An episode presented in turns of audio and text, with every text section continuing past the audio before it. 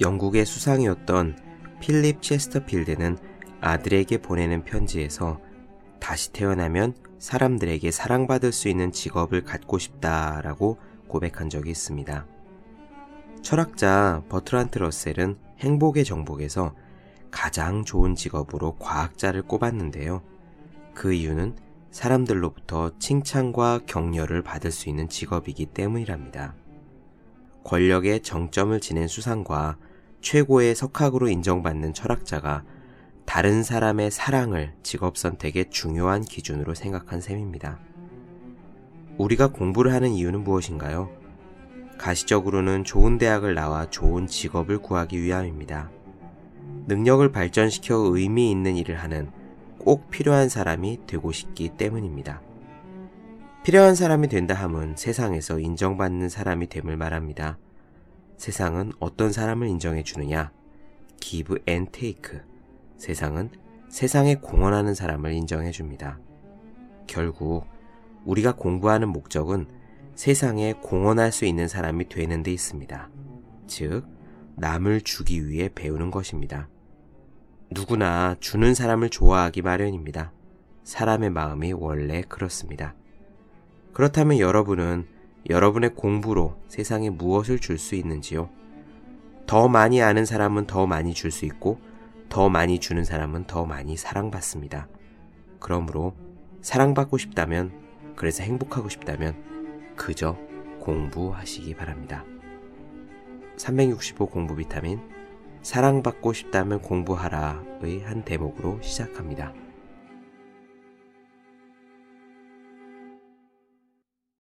안녕하세요. 본격 공부자극 팟캐스트 서울대는 어떻게 공부하는가 한재우입니다. 오늘은 경험에 대한 이야기를 나눠보겠습니다. 얼마 전에 여자친구가 간단한 도움을 청해왔습니다. 사람들 앞에서 발표를 해야 되는데 조언이 필요하다는 이야기였습니다. 팀 과제를 보고하는 자리에서 팀원들이 각각 PTR 부분을 나누어 맡았다고 합니다.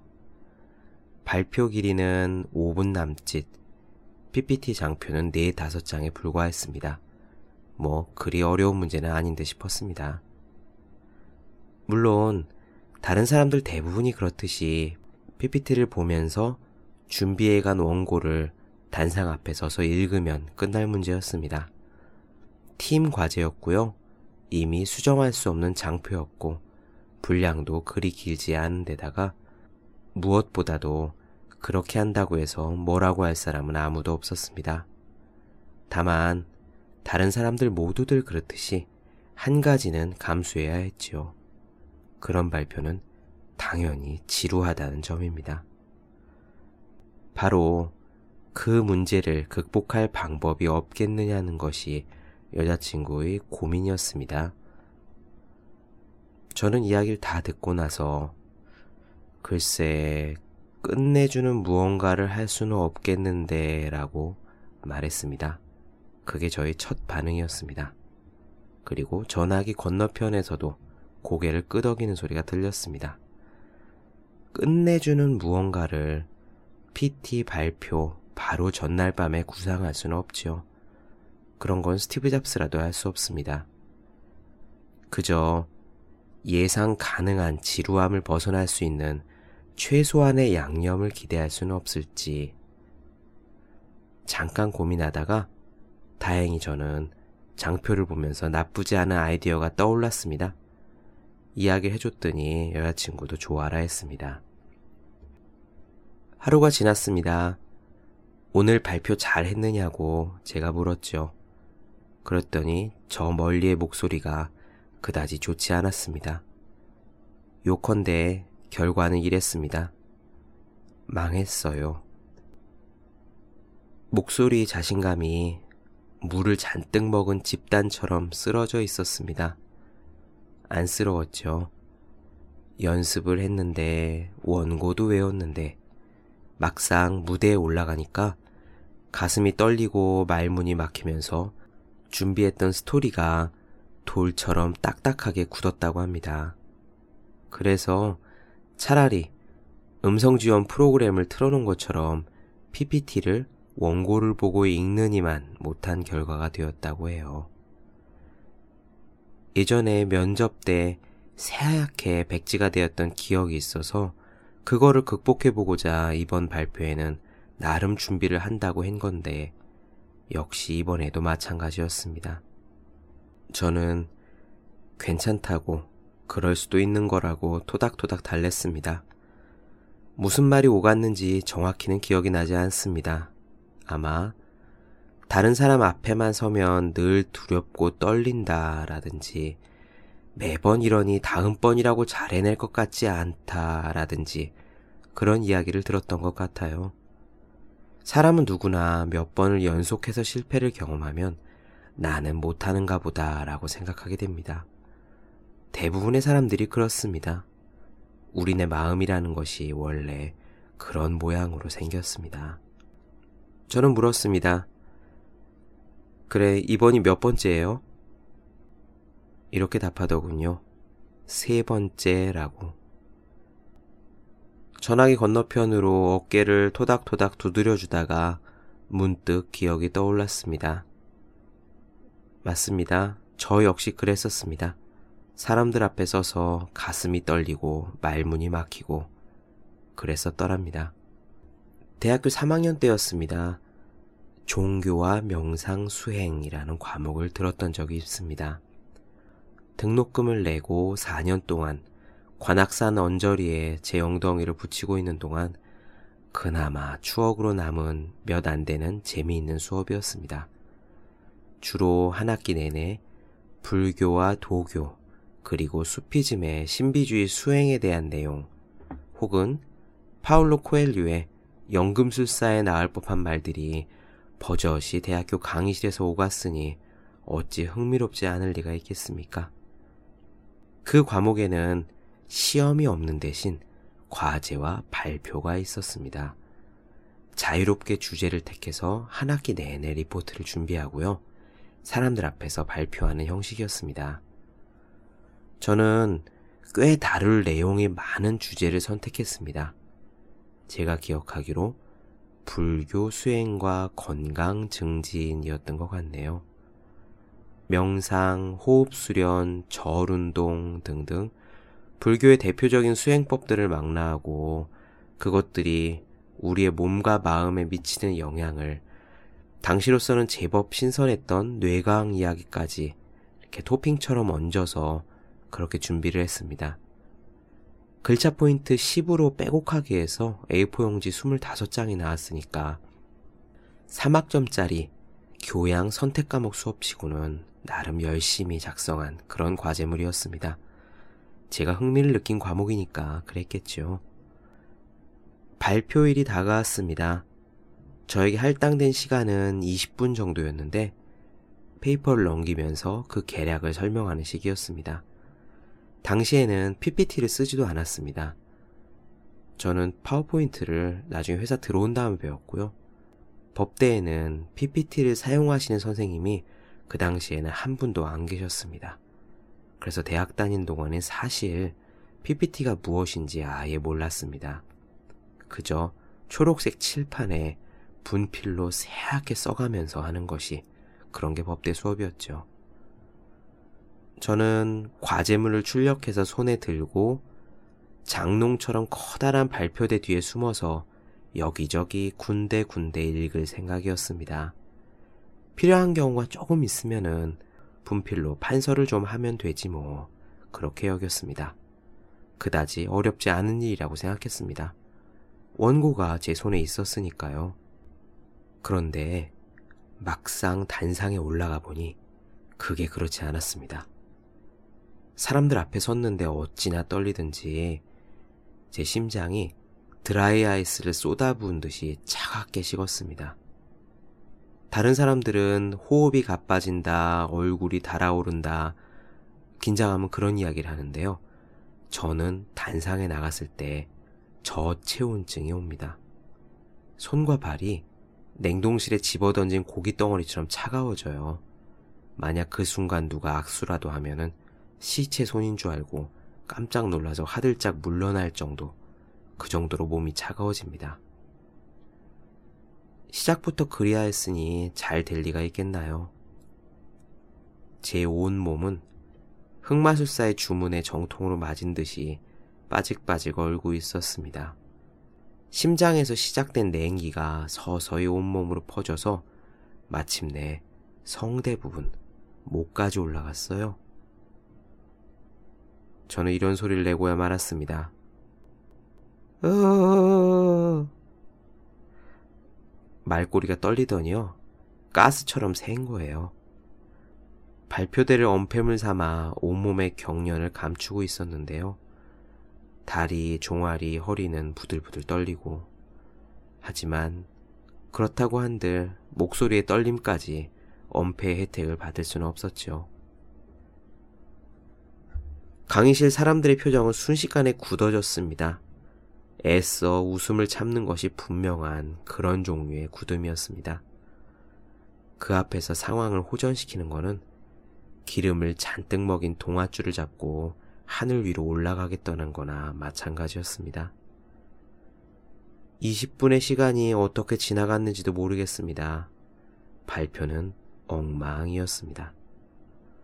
저는 내심 나는 발표도 잘하지 않을까라고 생각했었는데 미나리 뿌리처럼 얄팍한 믿음이 깨끗하게 뽑혀 나갔습니다. 이건 컨텐츠의 문제가 아니었습니다.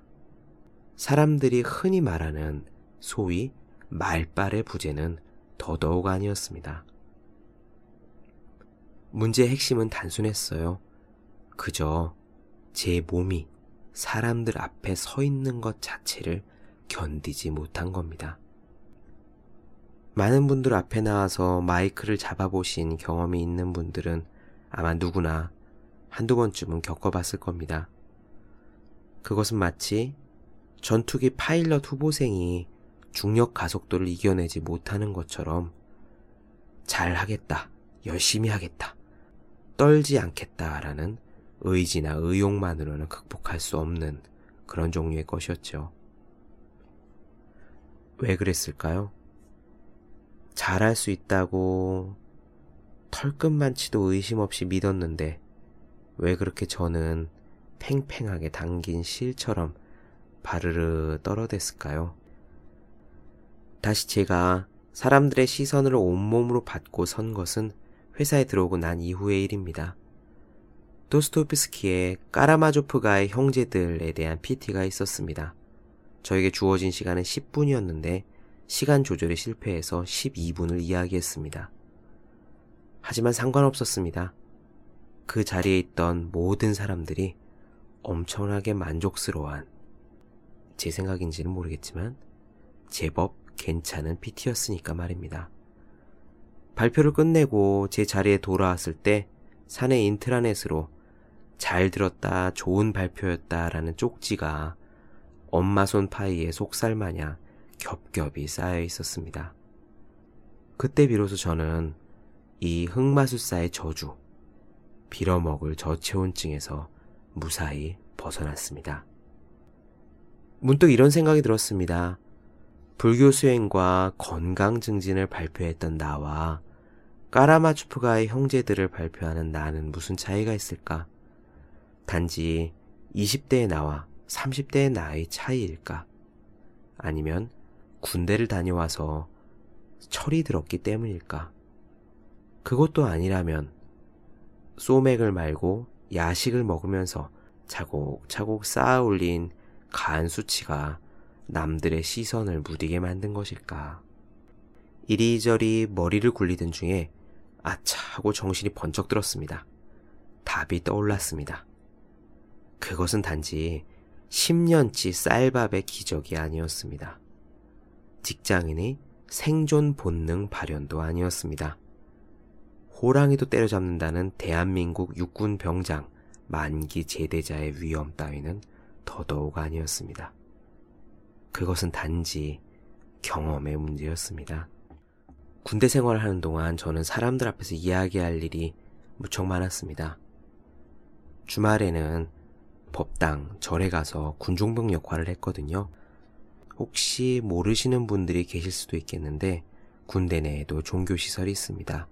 크게 교회, 성당, 그리고 절 이렇게 세 개가 있죠.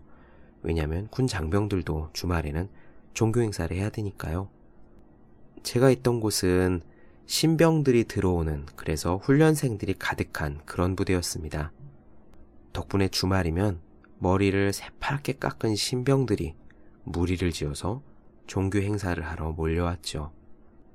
저희 주요 역할은 그 아이들을 관리하고 법회가 끝나고 난 뒤에 초코파이를 나눠주는 것이었습니다. 그런데 그 일 중에서 가장 힘들었던 거는요. 법회 시작하기 전에 훈련병들을 조용히 시키는 일입니다. 보통 적으면은 30명, 많으면은 100명까지 훈련병들이 와서 법당이라는 좁은 공간 안에 앉아 있었으니까요.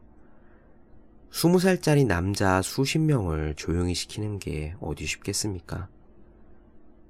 그 훈련병들과 저는 선임 후임 관계가 아닙니다. 그저 얘들아 조용히 하자 정도로밖에 이야기할 수 없는 상황이었죠. 다른 사람들은 어떻게 하느냐? 모니터로 무언가를 틀어주는 게 제일 빠릅니다. AOA 뮤직비디오를 보여주거나 음악 중심 그런 거 있잖아요. 그런 프로그램 보여주면은 다들 해서 조용합니다.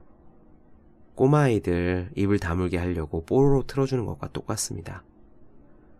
교회에서는 기타를 치면서 찬송가를 부르기도 하더군요. 물론 저도 그럴 수 있었습니다.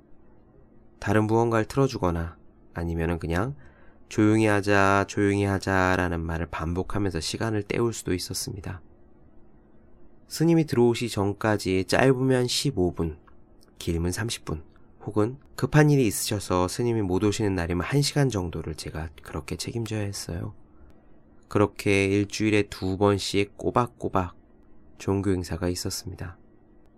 저는 그 시간을 보다 가치 있게 메꾸고 싶었습니다.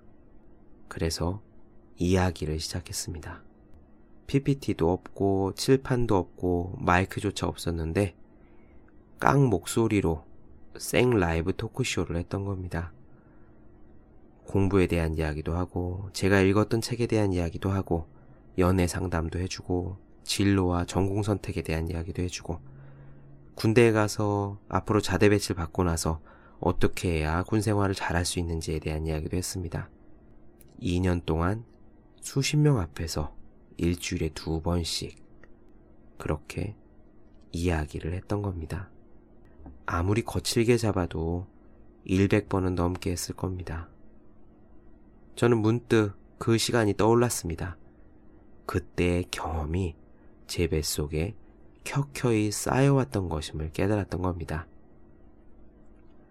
100개의 눈동자에 맞서는 일이 100개의 귀를 잡아두는 일이 그렇게 매주 반복했던 시간이 저도 모르는 새에 제 안에 두텁고 단단한 무언가를 만들어냈던 겁니다. 지금의 제가 사람들 앞에서 덜 떨 수 있고 덜 차가워질 수 있고 덜 불편해 할 수 있다면 그것은 완전히 그 경험들 덕분이었습니다. 그 생각이 들고 나서 저는 두 손을 모아 감사하는 마음으로 기도를 올렸습니다. 우연찮은 기회와 그 기회를 허투루 보내지 않았던 예전의 저 자신에게 감사했죠. 그리고 여자친구에게 이렇게 말했습니다. 이제 세 번 한 거라면은 당연히 아직 떨리는 게 맞아요. 더 많이 해보면 괜찮아질 겁니다. 중요한 것은 최대한 빨리 경험을 쌓아야 한다는 거. 지금은 학생이니까 실패하더라도 기회가 있지만 나중에 사회에 나가면 한 번의 실패로 영영 문이 닫힐 수도 있습니다. 그저 많이 해보면 괜찮아질 겁니다. 네, 그렇습니다. 모든 것은 경험의 문제입니다. 지금은 제가 이렇게 강의를 하러 다니고 마이크를 붙잡고 뭐라 뭐라 떠들기도 하고 수백 개의 눈동자 앞에 마주어 서도 저체온증이 오지 않지만 몇 년 전에 저는 분명히 주어진 원고도 제대로 읽지 못하는 저였습니다. 다리가 덜덜덜 떨리고 목소리에서 바람 소리가 새어나오는데 어떻게 할 수가 없겠더라고요. 온몸이 얼음장처럼 차가워지는 것을 긴장하지 말자, 긴장하지 말자 따위의 말로는 조금 더 막을 수가 없었습니다. 그저 많이 하다 보니 저절로 이렇게 된 겁니다. 지금 여러분들께서 공부를 하시던 발표를 하시던 면접을 보시던 그 밖에 무언가를 하시던 그 모든 것은 경험의 문제입니다.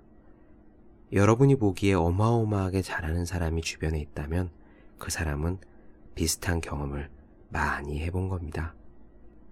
그러므로 나는 왜 안 될까 그런 생각을 하기 전에 그저 가능한 한 빨리 경험을 쌓아 나가시기 바랍니다. 물론 경험을 쌓는다는 말은 시행착오를 한다는 말과 동일합니다. 같은 의미입니다.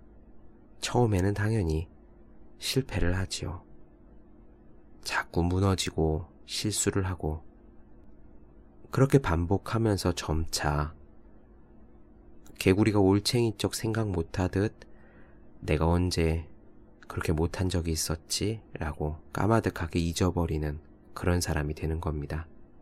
여러분 모두 더 많이 해보면 괜찮아질 겁니다. 본격 공부자극 팟캐스트 서울대는 어떻게 공부하는가? 오늘은 경험에 대한 이야기를 나누어 보았습니다.